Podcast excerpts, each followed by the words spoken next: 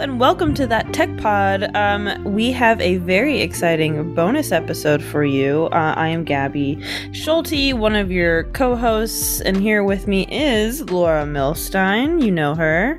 Hey, everyone. And Kevin Albert, a forensic expert. He's going to help us digest what we have going on. And here's what we're going to do Laura and I also, in addition to tech, we love true crime.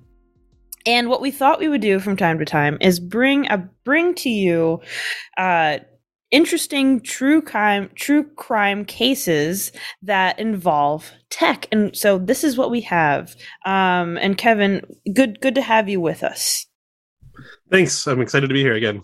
Yeah, so this is what's going on. And Kevin, let us know if you've heard of this before because it's a really interesting case. So, um, this is from the New York Post. Um, there's a lot of articles about it, but this is just one of the ones that we grabbed. So, Britain's most wanted woman has been captured and thrown in a Spanish prison after nearly a decade on the run. So, this is from March 1st. Um, so, this is not this is not very old. It's kind of just happened. So basically, I'm not sure I'm going to say her name correctly, but her name's Sarah Paninsk.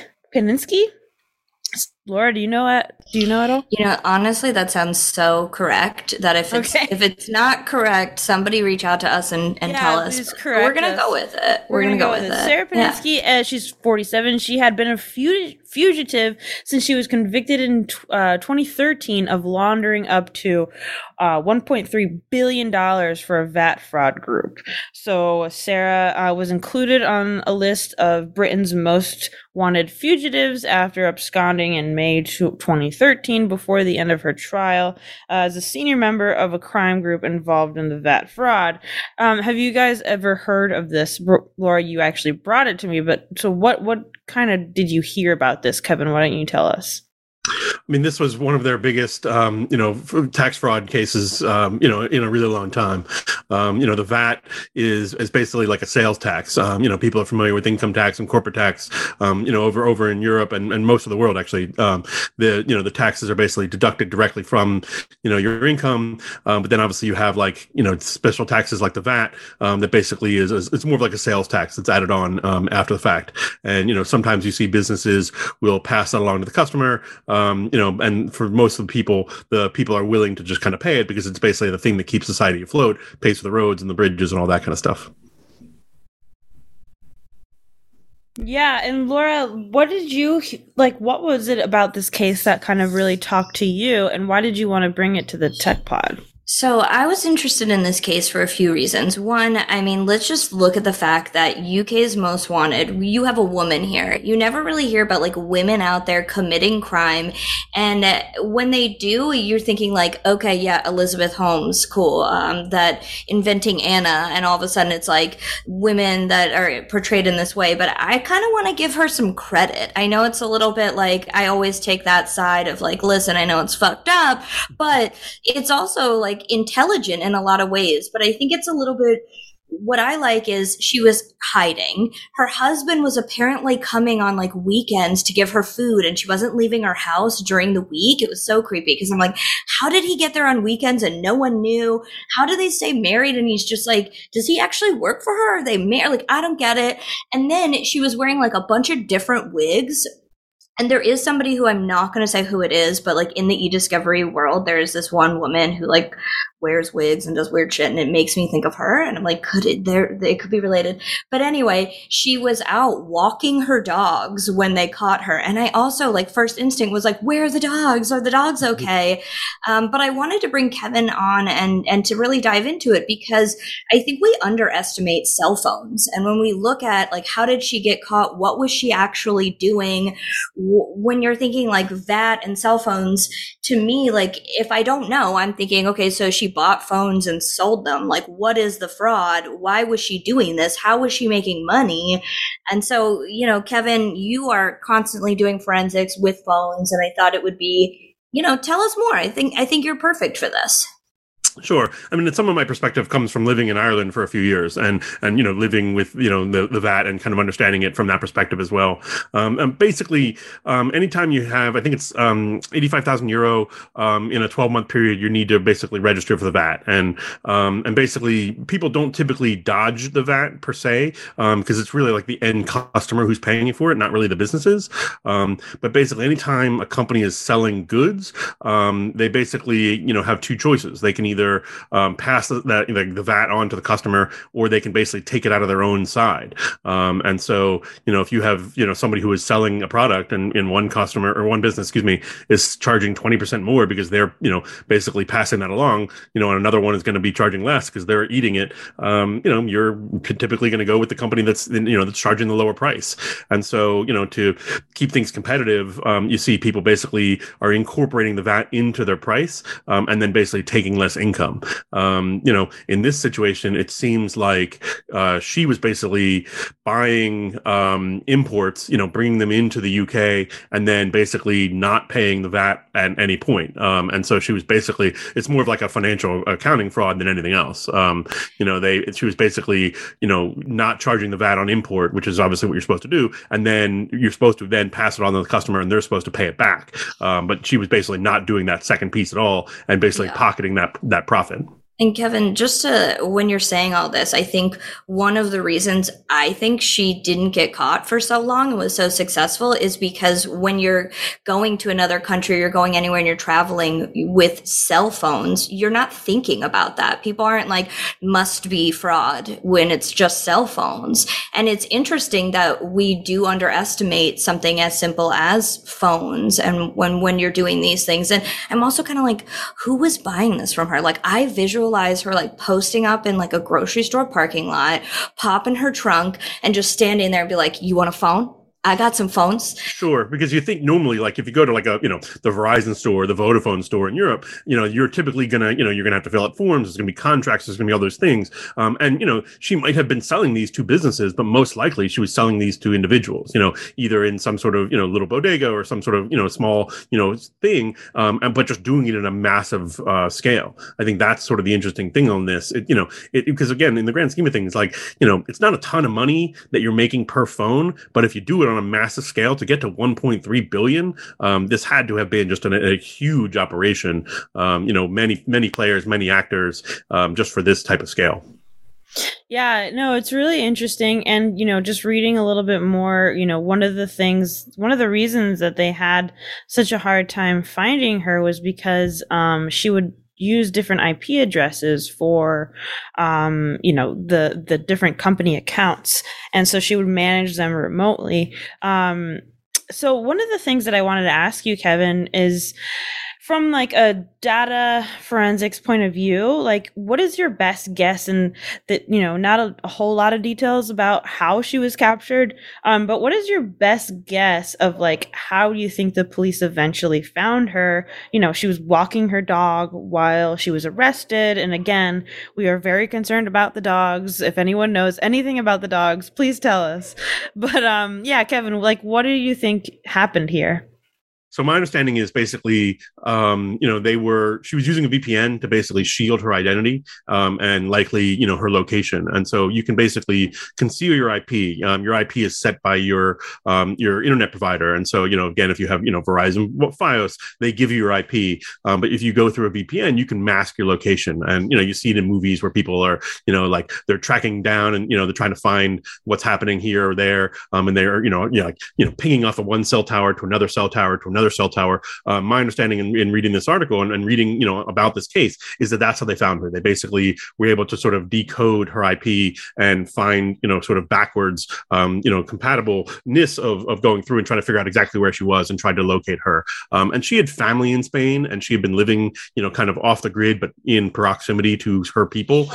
um, but she was using that, you know, she was using an IP masker to basically, you know, hide where she was, but ultimately she was still staying within the grid and the proximity of where she had been. Um, and so they were using the location and sort of known entities because um, most people aren't going to truly, truly go off the grid. You know, as Laura mentioned, her husband was bringing her food. You know, she had to at least be within a certain proximity of, of where she was. And so they're using sort of like um, overlapping towers and being able to say a lot of the information is going to this tower, a lot of the information is going to this tower. Therefore, we can sort of triangulate and say, you know, she must be in this area. Um, and then they were, you know, from what you know the article was saying, they were using like satellite footage and you know being able to use you know sort of cams from um, like you know ATMs and different stores to be able to like hone in on where she was, and then you know um, SWAT teamed her in and and basically scooped her up. Wow.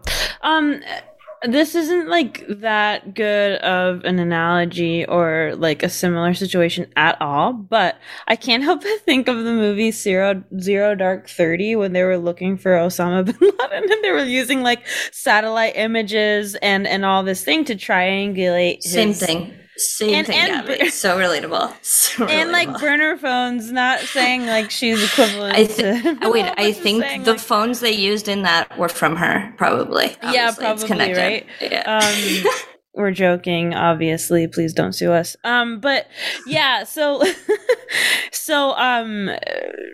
I thought that, that that part was especially interesting, and it just made me think of like just that we're being tracked like all of the time.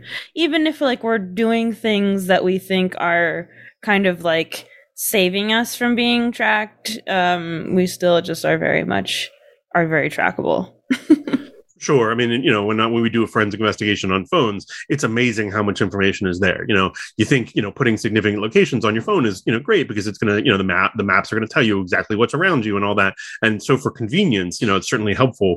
Um, but then you know when you actually go and do an investigation in the phone, it's amazing how long the information is stored. You know where that information is just readily available, and you can you know pinpoint people um, you know within you know a few meters of where they actually really are, and it's amazing. Um, and that information is just stored in the unencrypted container on a cell phone and just readily available at any time.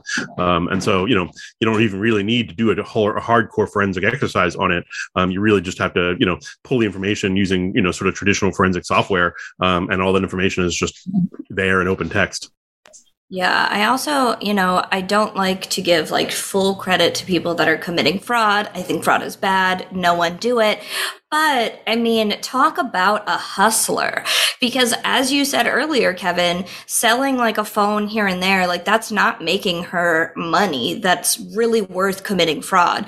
But the level of phones, the number of devices that she had to have been selling to make enough money to make it worth doing this for her. I mean, a little bit of credit to that. Like, talk about an entrepreneur. I think we should all do it the right way. Don't commit fraud. But at the same point, you know, good for her for trying to hustle. I just want to, you know, give her a little bit of credit here. You know, you could have done better. Like, don't do fraud. You know, if you're going to, like, be better, don't get caught. But, you know, kudos to the hustle. She was she Britain's number most wanted woman. Okay. I wonder what Britain's like yeah. just most wanted criminal is because when I think I mean, yes, we are very against fraud and tax fraud.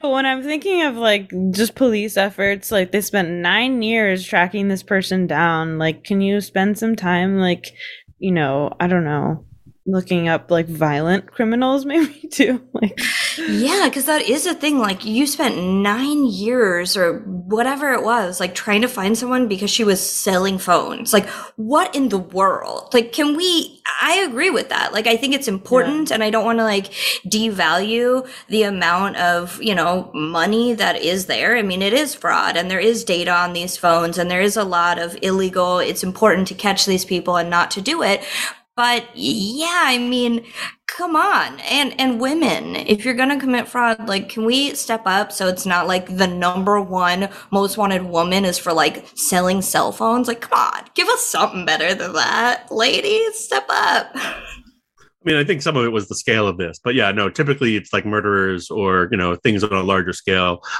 Um, but I think that's the biggest thing is, you know, to get to one point, you know, um, three billion. I mean, this is a massive operation. Um, you know, you're not talking, you know, a couple of phones here or there on the side. You're talking about, you know, thousands and thousands. And so, you know, I do think that piece of it is pretty interesting. There must have been a massive network of of people behind the scenes. Um, you know, sort of because it's this process. You're importing from one country, you're selling, so you have to get through, you know, the import process, the export process um, on both sides of this, and then the, you know, the obviously the financial accounting fraud side of this um, you know, that to shield all that money is um, is an exercise in its own right. And Kevin, for the people that she sold all these phones, like, can they, because I assume data with phones, can they track the phones that were sold? Could those people be arrested for buying these phones? Like, I think it could really, I don't think it would be worth their time. Like, I'm going to arrest you for buying a cell phone from a random person. But hypothetically, if they wanted to track down anyone who had bought these phones, is that possible to do? Um, it certainly depends on the phone. It kind of depends on um, you know how that process is done. I mean, obviously there's an ID in the phone, um, but most of the the you know when the phone connects to the network, it's based on the you know the chip uh, you know inside the SIM card, um, and so that's typically what you would use to track the phone itself. Um, and those are swappable. They're they're fairly you know easily to take in take out, and so I would think though the individuals themselves are probably likely not a target in this. Um, you know, they should have obviously done their part. You know, paid their piece of the VAT tax um, and all that. But I think from the you know the investigative side, um, typically the, the, the end purchaser is not going to be the one who's going to be um, you know in, you know complicit in this and and you know the target of the investigation. Um, you know where this really came into play um, was with the fraud side of this. You know due to the scale of this and not really the end customer per se. Well, Kevin, this has been so informative and fun, and we thank you for joining us for this conversation. Absolutely. Um, again, thanks for having me. I'm always glad to be on the on the pod. Thanks, Kev. And uh, for everyone listening, if there is a fraud, crime, tech murder, anything out there that you want us to talk about, please reach out to us. We are open to discussing more tech crime series from that podcast, coming to you hot when we feel like it, randomly. You'll never know when. Keep on listening. Check us out at www.thattechpod.com. And again, reach out to us at contact at thattechpod.com com.